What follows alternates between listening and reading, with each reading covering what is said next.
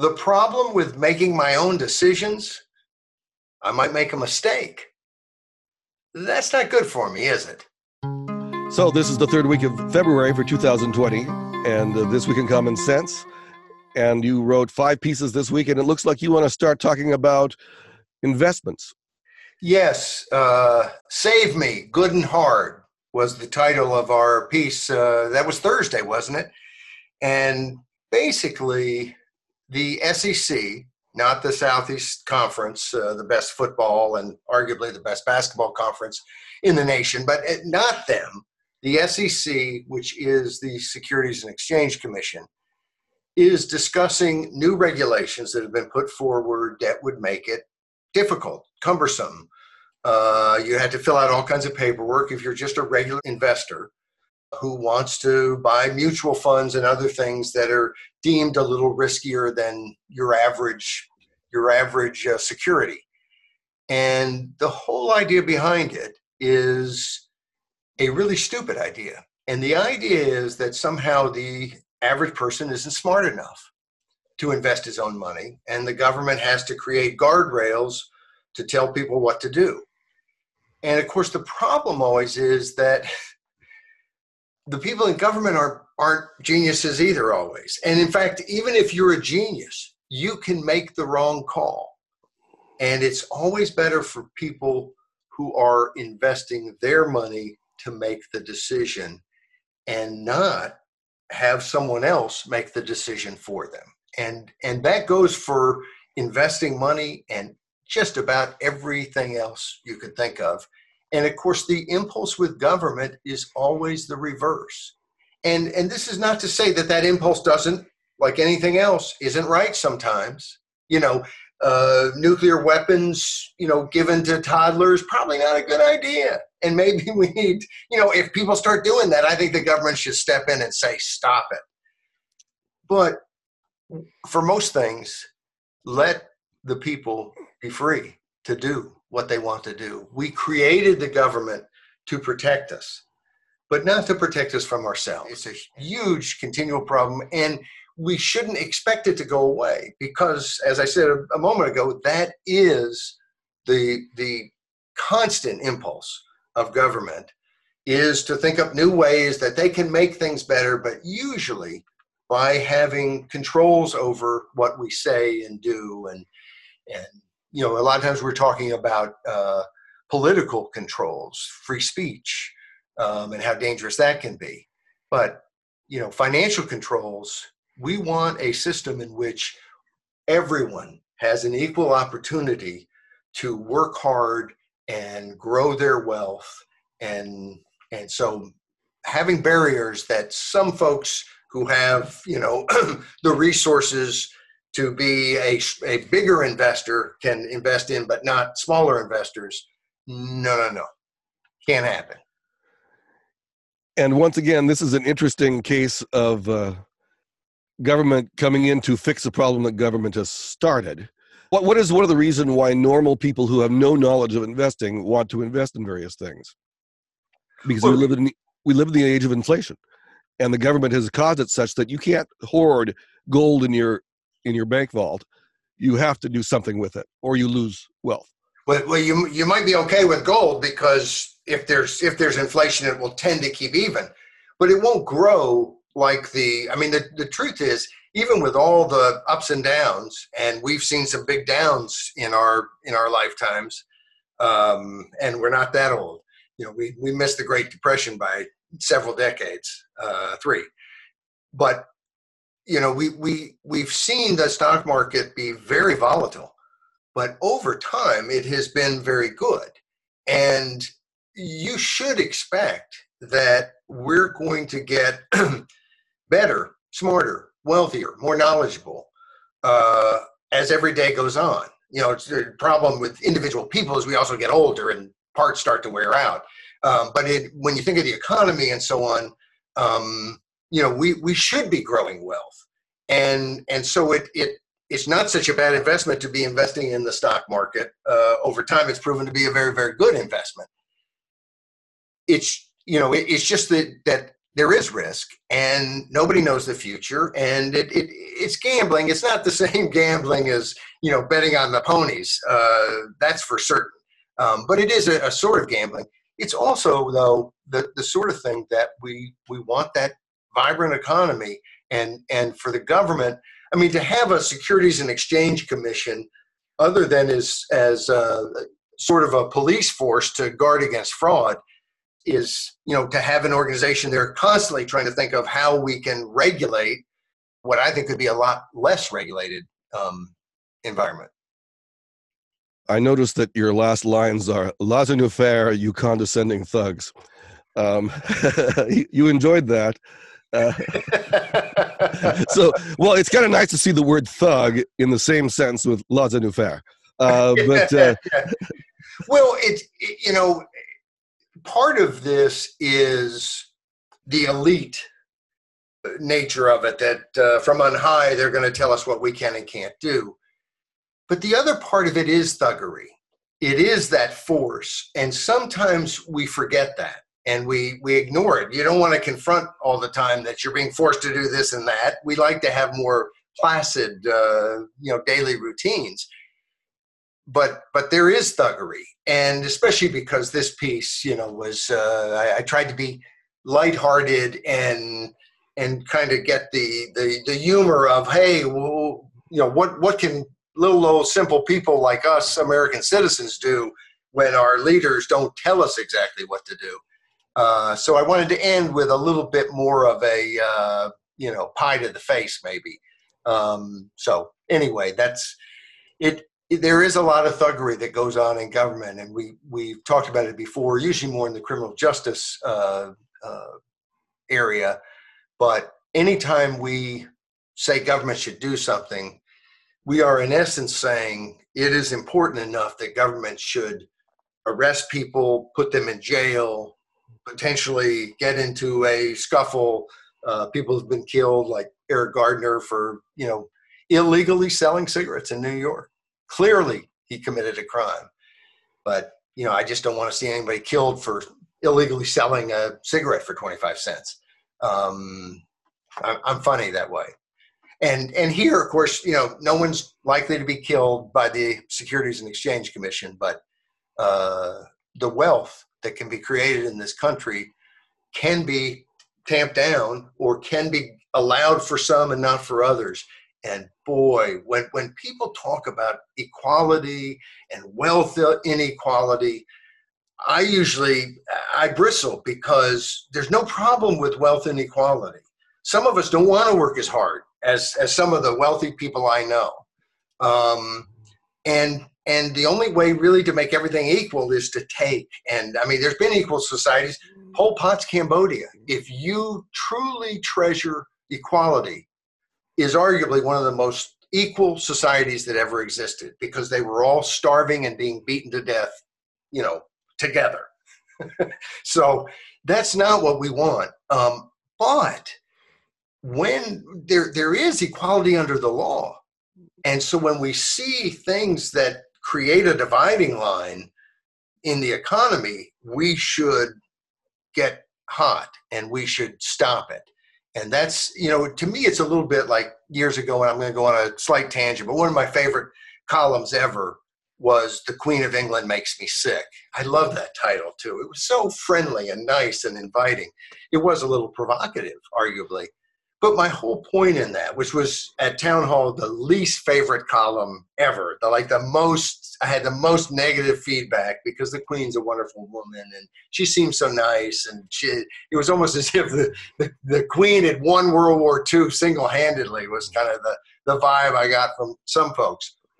But I looked at it and I thought, you know, we hear all this talk about uh, racism um, which is you know the the kind of the bloodlines, and if you have one drop of this blood or that blood or whatever, you know this is how the world has been for centuries, and it's not good. And we should revolt against it, and we should be careful that that sort of thinking not seep in to our our present society And yet, then the Queen of England, then this was back, I think, in probably 2006 or 8 or who knows when, but uh, years ago. But uh, the Queen of England comes, Liz Windsor, and uh, good old Liz. And everyone's, you know, I read a couple articles about how they were trying to explain to Americans how to behave and so on. And I'm thinking, what the? Eh, this is ridiculous. And so I just basically said, you know, this is this is everything that we campaign against, sometimes in, in ways and over issues that are tiny or not even really in this vein. We're, we're super sensitive to it. And then we celebrate. I mean, what is the Queen of England except this very wealthy woman? And I understand she has to work a lot, waving and going to stupid functions and so on. Quit your job. I didn't make you do it. Um, and but so I feel a little sorry for her. I realize there's a you know cost benefit in her mind too. But she's super wealthy. Well, what did she ever do to get that wealth? I mean, we're complaining about our 1%, almost all of whom got their wealth by pleasing customers, not by some political deal, although I'm sure there are a few who really uh, who really up their their net worth by political deals, and I don't consider that to be honestly gained wealth. But um, but almost all of our 1% got there by working their tail off and doing things that help people in society. And the Queen of England is wealthy because for centuries they had their foot on everybody else's neck and grabbed all kinds of property and wealth and so on. And and is still paid a, a big fee. I mean i suggested in that column years ago they could have just hired somebody. You know, you maybe you're not going to get them for minimum wage, but uh, you know, fifteen dollars maybe or twenty, and and they done a queen suit, and just like Disneyland, you've got the the castle in England. People can still come. I understand tourism. I understand dollars. Anyway, so we did go on a good tangent there, but but uh, it just it just makes me kind of a little sick to think that uh, that people can rail against something and then it's right there in their face but in a little slightly different form that they hadn't maybe thought about it before and they're celebrating it so yeah so if you saw the queen if you came into contact with the queen would you walk away from her and turn your back on her or would you back away from her like you're supposed to Well, I don't know. I don't know because I never really thought about it. But I always I had this idea when I was a kid uh, that uh, of writing a well. First, I had the idea of actually getting to Wimbledon and winning it, and then not bowing to the Queen after my victory because I don't bow to queens. And I'm glad you showed up. You're like any other customer, but sorry, lady, I'm not bowing. And uh, and I thought, oh, that would be really cool the only problem was I didn't quite get to Wimbledon or to the finals or win it. Uh, so, but then I had this idea of writing a novel, and in the in it, the character does that. So anyway, uh, someday. What so far, all I've got, all I've got is this column. well, very good, very good. And we should mention what the column is. It's uh, this is commonsense.com, where you write five days a week, and have been doing so since 1999. Yes. So there's a lot to read at thisiscommonsense.com. And I don't even know if I mentioned up front whether your name your name, Paul Jacob. So I'll Is put your, that my name? And I think I'll put your name down below, like I usually do, but later in the game. And uh, the Queen may make you sick, but I'm actually sick, so that's one of the reasons my voice is kind of funny. And my name yes. is Timothy Virkkala. I'll, I'll, put my name down there too, Timothy Virkkala. Uh, I don't know why anyone cares, but that's that's that's the way it is. Uh, what else do you want to talk about this week? Um, speaking of queens, uh, you want to go to Madame Guillotine, or you want something else? you know, let's do go to Madame Guillotine um, because I want to. I want to go on a long tangent on that too. You you know me, but here is a case that this this woman, they, uh, her name is Bre Kidman, um, and and prefers the pronouns. Um, what is it? They and there. Uh, so their tweet showing her new her. You know, she looks like a her in the picture. I, I I'm backsliding already. But there's a picture. She's running for the Senate of the United States with a campaign logo that is a guillotine. And so you think maybe there's kind of a cute story behind this that it pulls you in. Oh, those crafty marketers. No, no, there's no cute story. There's a bunch of people with their heads chopped off in France. And of course, in a minute, I want to talk about some people who had their heads chopped off in Germany because there's an anniversary coming up tomorrow as we tape, but today as people will see the video and and on Sunday as uh, as the uh, as the podcast goes out. The idea that you would literally use that symbolism and then double down on it and that there just wouldn't be and there was something of an outcry. I mean i don't want to act like people went oh yeah what the heck let's guillotine everybody.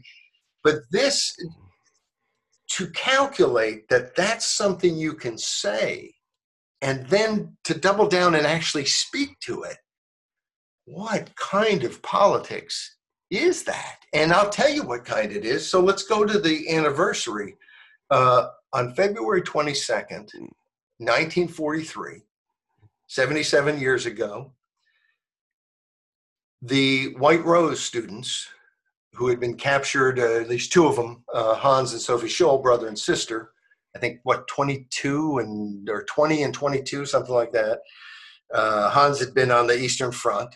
Uh, they had been part of a group of students, the White Rose students, and Chris Schmorl, I hope I said that right because uh, I didn't check it before I came on. But uh, uh, Hans had uh, uh, the next pamphlet in his pocket, stupidly, which he would have said, and it had handwriting, and they were able to trace it back. So those three were on at 5 p.m.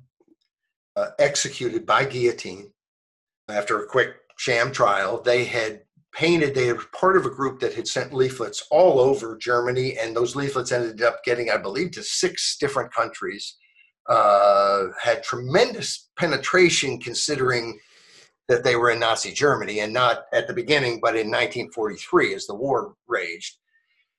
And we have at common sense the pamphlets the six pamphlets they distributed and the seventh pamphlet that never got distributed but that was pulled out of the, the archives. Uh, Nazis were good at keeping things. And those are all at thisiscommonsense.com. I have just always been inspired by these people. Part of it was uh, growing up in a big family uh, that was very political. And uh, when I went through my resisting the draft and went to prison for five and a half months for refusing to register for conscription, uh, involuntary servitude, uh, I read the book A Noble Treason and was just blown away and and saw in the obviously much more uh, serious and draconian things that happened uh, to the Scholls, but saw how their family reacted and remembered, you know, knew how my family was reacting because uh, my parents were very supportive. They weren't necessarily they didn't necessarily say, "Hey, please don't register for the draft and, and get on TV and and uh, and fight against it," but they they believed in what I was doing and and thought I was politically right, even though though they might have wished I'd just signed and moved along. Um, and you know the whole my brothers and sisters, uh, you know, the, just that whole you know, connection. And of course, Hans and Sophie Scholl, brother and sister. Hans had been arrested actually uh, in 1937 because he was part of a youth group that was not approved by the government. Uh, and and uh, their father had been pulled in and interrogated by the Gestapo uh, years before that. I think it was, I don't know when it was, I think it was late 30s, uh, because he had told his secretary that Hitler was God's curse.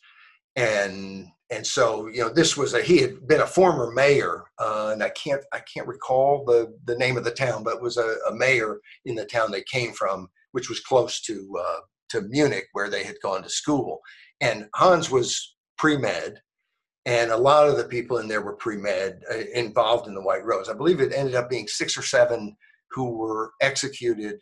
A number of them were arrested and held.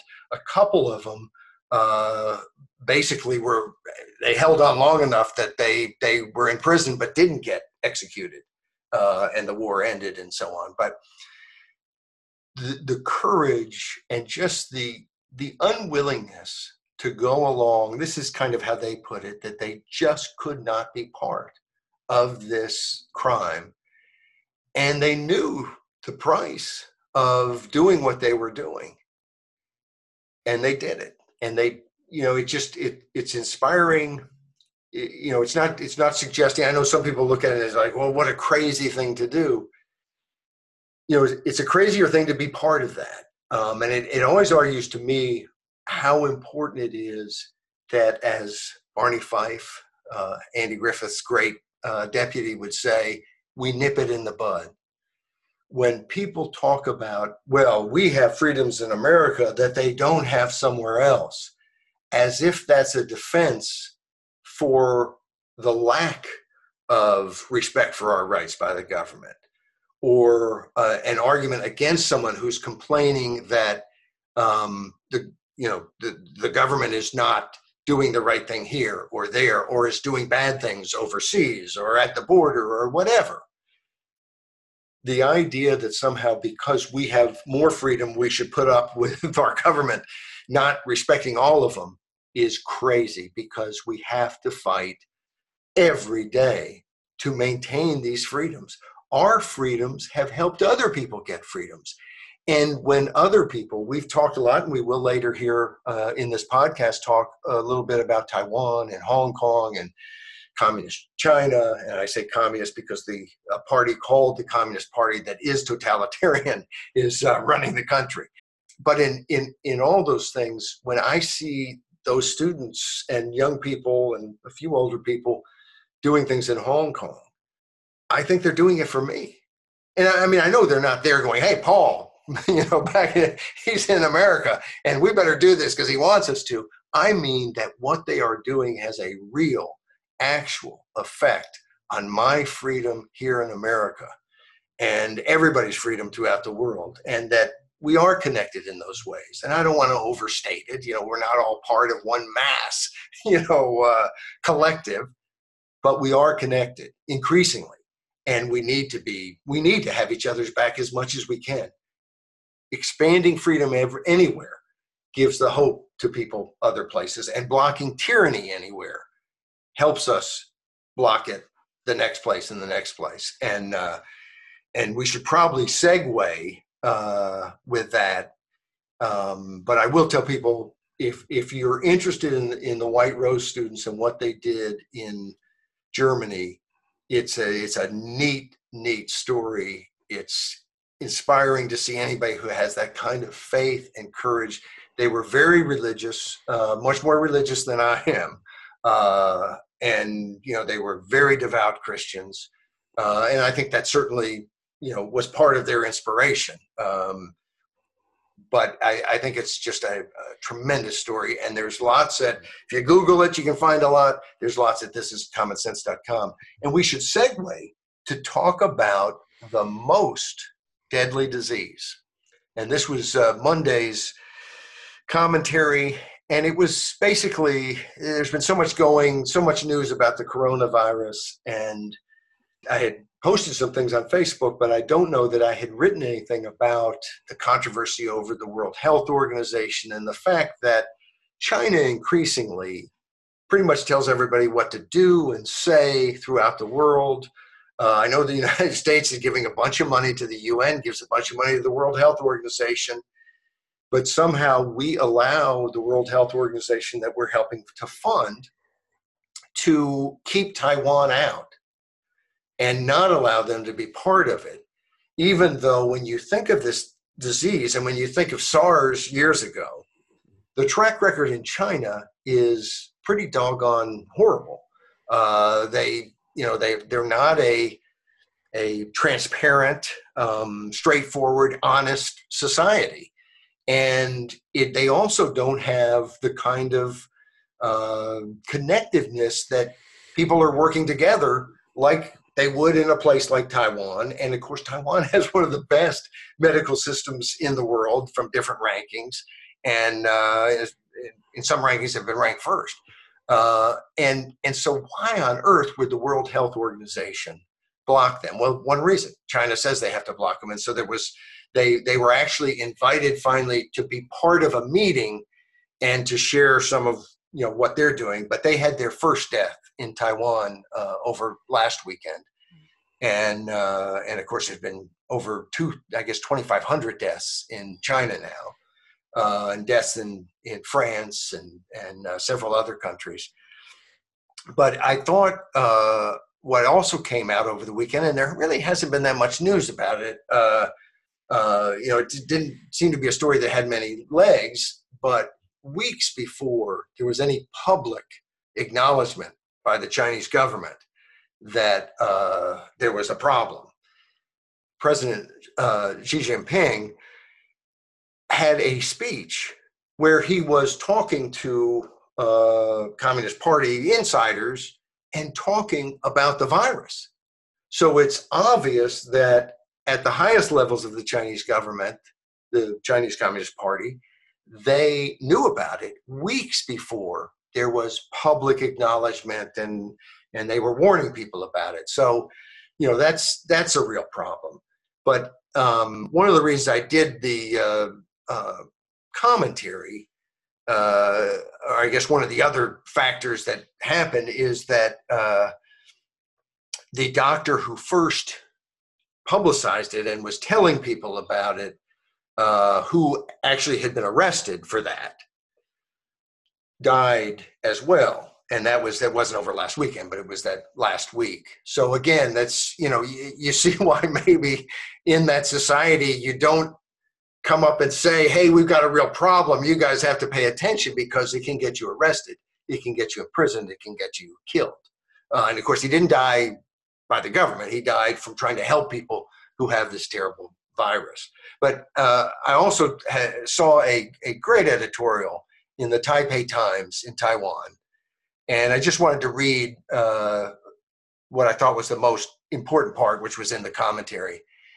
As more information leaks out from Wuhan, the epicenter of the outbreak, the editorial said, it is clear that Beijing was unable to prevent the virus from spreading out of control precisely because it lacks the accountability, freedom of speech, and free flow of information that form the bedrock of democracies.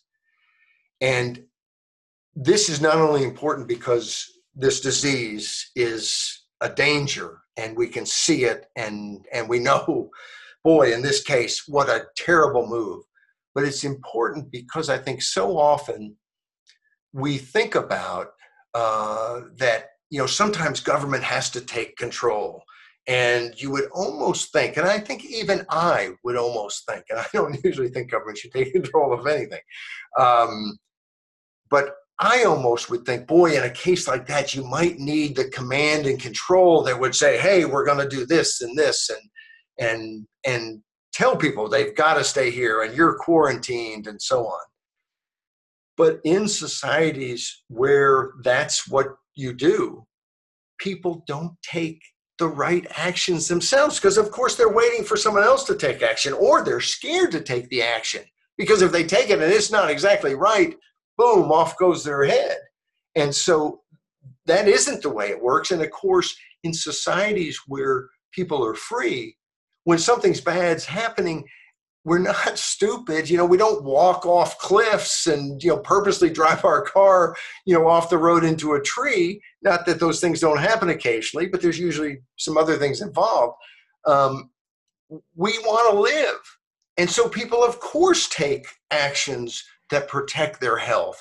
And I don't think you're going to have a problem in a free society saying in some cases we're going to, we're going to quarantine people when you have something like this. And and libertarians, of course, you know, if you if, if you got a, a bunch of hardcore libertarians together, we'll argue about all kinds of what they can and can't do. And but in the real world, I don't think there's really any uh, opposition to government taking a role if they respect the people. And and this is this is uh, I think a great case of how you can see even in a, a situation in which you would think a more command and control society would deal with the problem better. Oh no no no, they deal with it much worse. And and of course this is the type of problem that it could be awfully disastrous. And it sounds an awful lot like Friday's piece. Uh, the C word emerges has links to this story because here we have communism mentioned or lurking behind at least one, if not all, of the candidates for the Democratic uh, nomination for the presidency. You know, Bloomberg used the C word. And it's interesting because I was discussing with people the other day that, you know, that in some ways, Sanders might be if, if it's if a Democrat's going to be elected, Sanders might be the best for the country. And and before people you know fall down or or check their sound, um, here's why. And I'm I'm not for Sanders, but in some ways you don't know with other folks. With Sanders, he does believe in certain things. He is an ideologue, and so you can kind of count that he's you know going to do what he believes in and occasionally his philosophy matches up with mine and probably matches up with yours uh, with mine it might match up more in foreign policy although i would be a little afraid that as as we'll get to he might be awfully friendly with the wrong countries but i think sanders would also create a groundswell of not just support, but understanding, which would make that support much stronger for stopping the march to socializing this country. And that there would be a reaction to Sanders, a President Sanders, as great as the reaction to President Trump, if not greater. And with more, the, the, the, the opposition to Trump is so personal the opposition to Bernie Sanders would not be personal. It would be ideological, and people would would say, you know what, I'm not a big big into political philosophies, but I like capitalism better than I like socialism. So I, I think there could be good things there, whereas I think all the other Democrats are likely to leap along the socialist road without ever admitting that that's the road they're on. Uh, whereas Sanders admitted it. And someone pointed out to me but the truth is, Sanders does not admit how far he wants to go. And bristles, as he did during the debate, when Bloomberg mentioned, hey, we've tried this. And of course, they were talking about Bernie Sanders' proposal to uh, basically force big corporations to give 20% of their stock to their employees so that their employees controlled at least 20% of the company. And that's a government really micromanaging who owns and who sells. And of course, Bernie Sanders has oftentimes talked about he does want public ownership, meaning government ownership, of what he calls the major means of production. And of course, I pointed out, well, apparently he doesn't sweat, you know, Karl Marx wanted control of, of all the means of production. Bernie's not sweating the small stuff. He just wants control of the major means of production.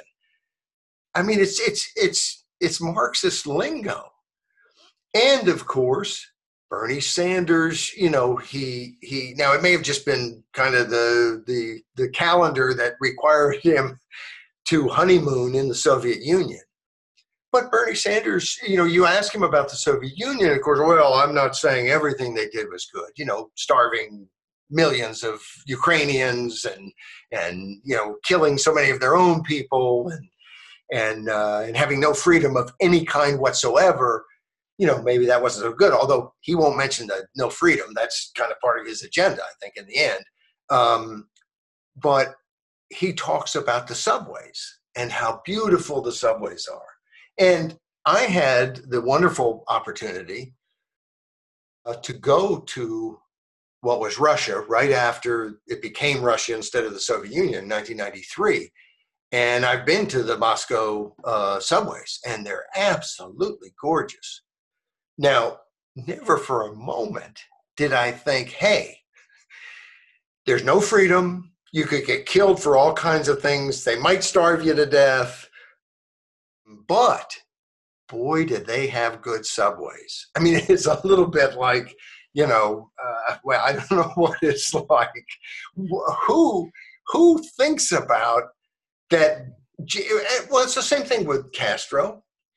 Uh, he said wonderful things about Castro. He educated his people. He he. I think Bernie Sanders believes that the people in Cuba love Castro because Bernie kind of loves Castro and loves the you know the communist man of the people, but he's imprisoned people constantly. He there's no freedom there either, and and so we have this man running for president who I think increasingly looks very likely, unless, as we'll write about maybe next week, he doesn't win on the first ballot.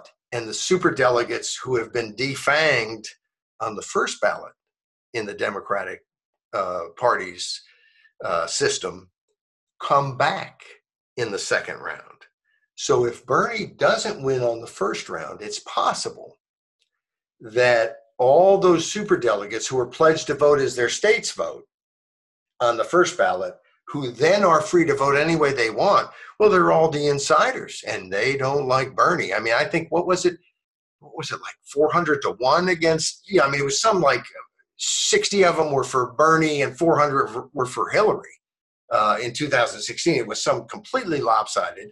And if I knew I was going to mention it, I would have uh, maybe gone to common this is commonsense.com and and use the search function to pull that uh, script because we were one of the first people to talk about how big a deal the super delegates were in 2016 um, and i think we should start talking about it again because if it's a brokered convention if it goes past that first ballot all of a sudden there's this built-in wedge against bernie sanders and i don't think sanders is uh, going to be too happy about that or the, or his people, and they have every right not to be happy about it.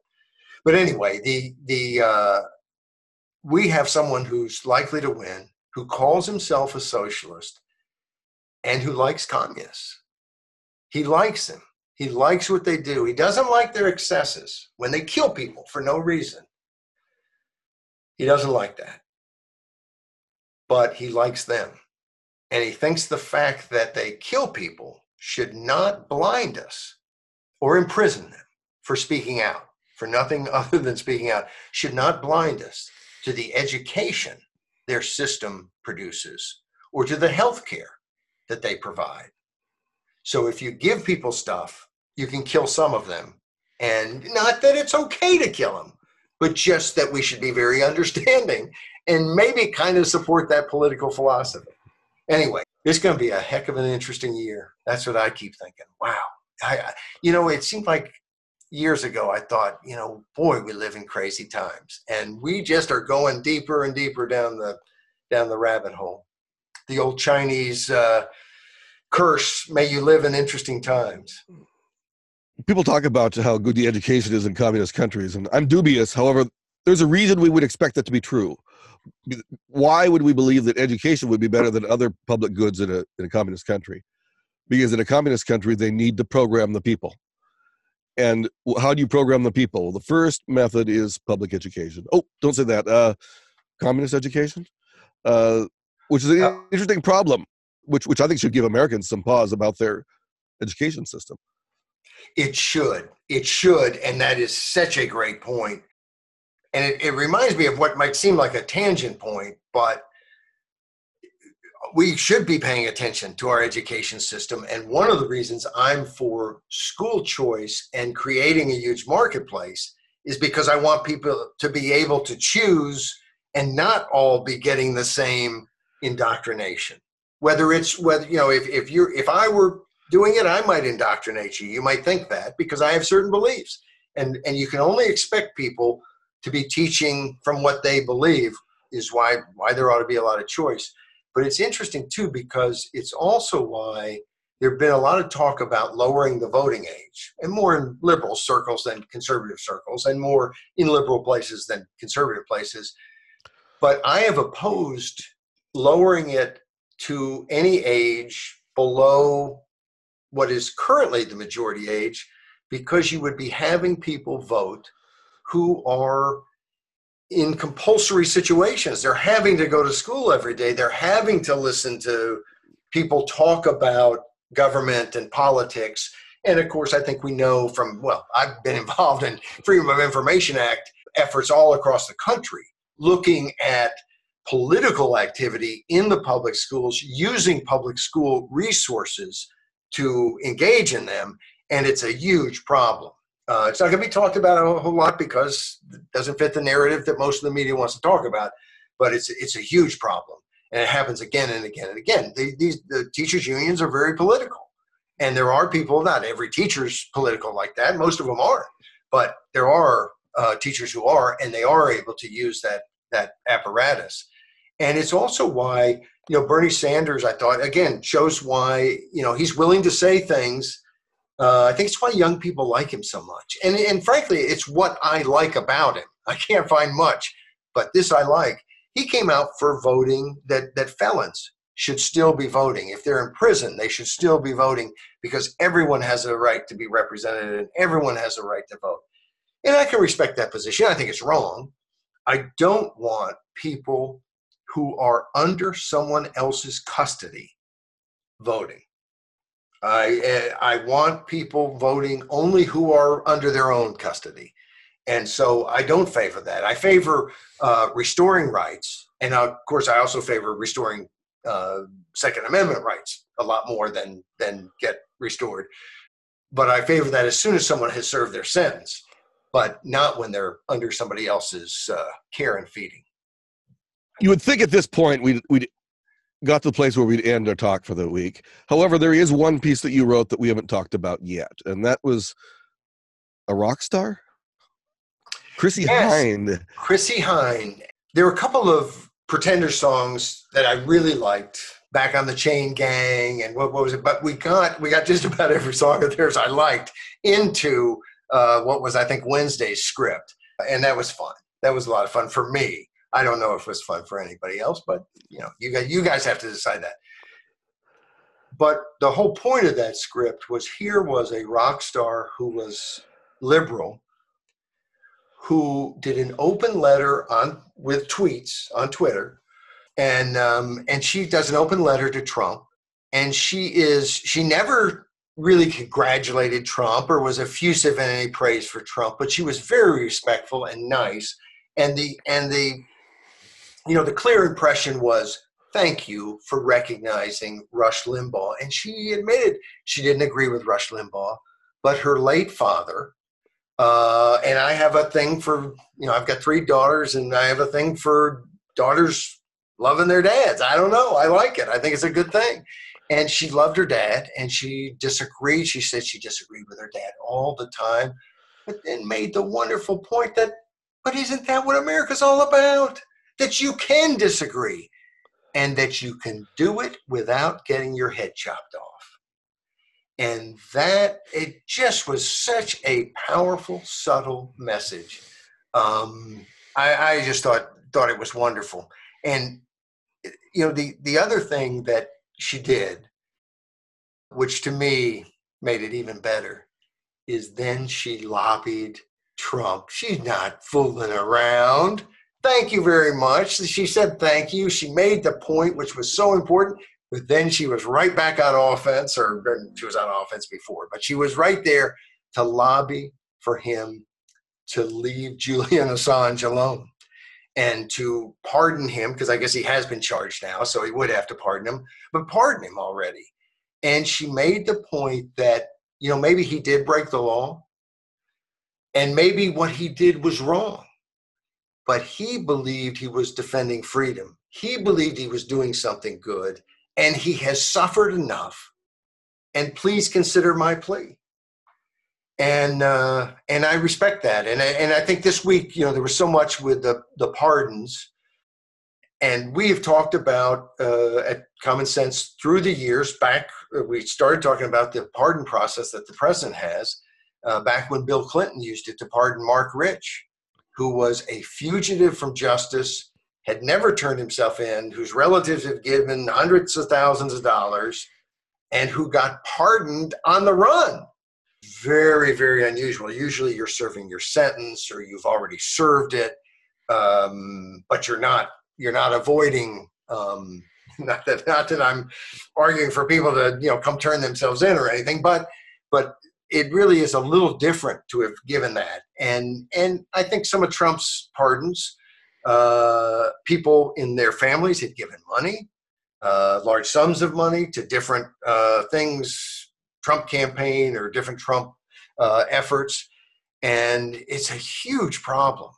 And yet, I love this power because to me it's it's almost you know i'm i'm i'm not worried about the one guy who shouldn't go free i'm worried about all the people who should go free and if i were the president i would whatever office they have i would ask for volunteers to beef it up two or three or 50 times what it is to look at cases where we could help somebody regain the life they ought to have because they've served a long enough sentence and they deserve it because the crime they were convicted of is not a crime at all. Um, I have to, you know, I, I was very critical of Obama, uh, but I have to say his use of the pardon power and commutations and is that the right way to say that? Uh, and all of that was excellent and excellent compared to the others. He could have done even more but it was excellent in that he did it and others were not doing it. It was largely on criminal justice matters and drug offenders that got completely outrageously long sentences. So if I were president, for one, I would say the drug war is over because no one's going to be arrested and convicted of a crime uh, as part of the drug war without getting a pardon from me and overnight the drug war is over. The states can do it if they want. I don't think they will. they're rushing. They're rushing the other direction, as as I think smart people are. But but that's what I would do, and and I would also though use it for mercy, and we we need that mercy in our system. It is a damn shame that this wonderful pardon power is used almost always to reward political cronies and used as a political how do i help the the, the rich and powerful avoid consequences? Uh, and i don't say that that all of trump's pardons have been that way. They haven't. I've, I've liked some of his pardons a lot of his pardons but too often i think they're used in political obnoxious ways. Of course president can pay a price for that too. Um, anyway, it's uh, mercy is a good thing. In free societies, it's important to have the rule of law, but it's also important to have this element that can can help restore justice when things get out of hand. And uh, and I think the public should be more engaged in it in terms of pushing it. And I think it should be used a lot more. And I think there should be real repercussions for using it in a political, you know, outrageous way instead of using it in a decent way. And the American people, uh, we know the difference. I'm not sure presidents always do, but we do. On that note, I think we should release our mass audience to restore peace and harmony and prosperity to the land. And that's my cue to wrap this up and thank the audience for listening to us for almost an hour. You can read Paul Jacob at thisiscommonsense.com five days a week and catch the podcast at YouTube and on his site and on SoundCloud on the weekends. Thank you.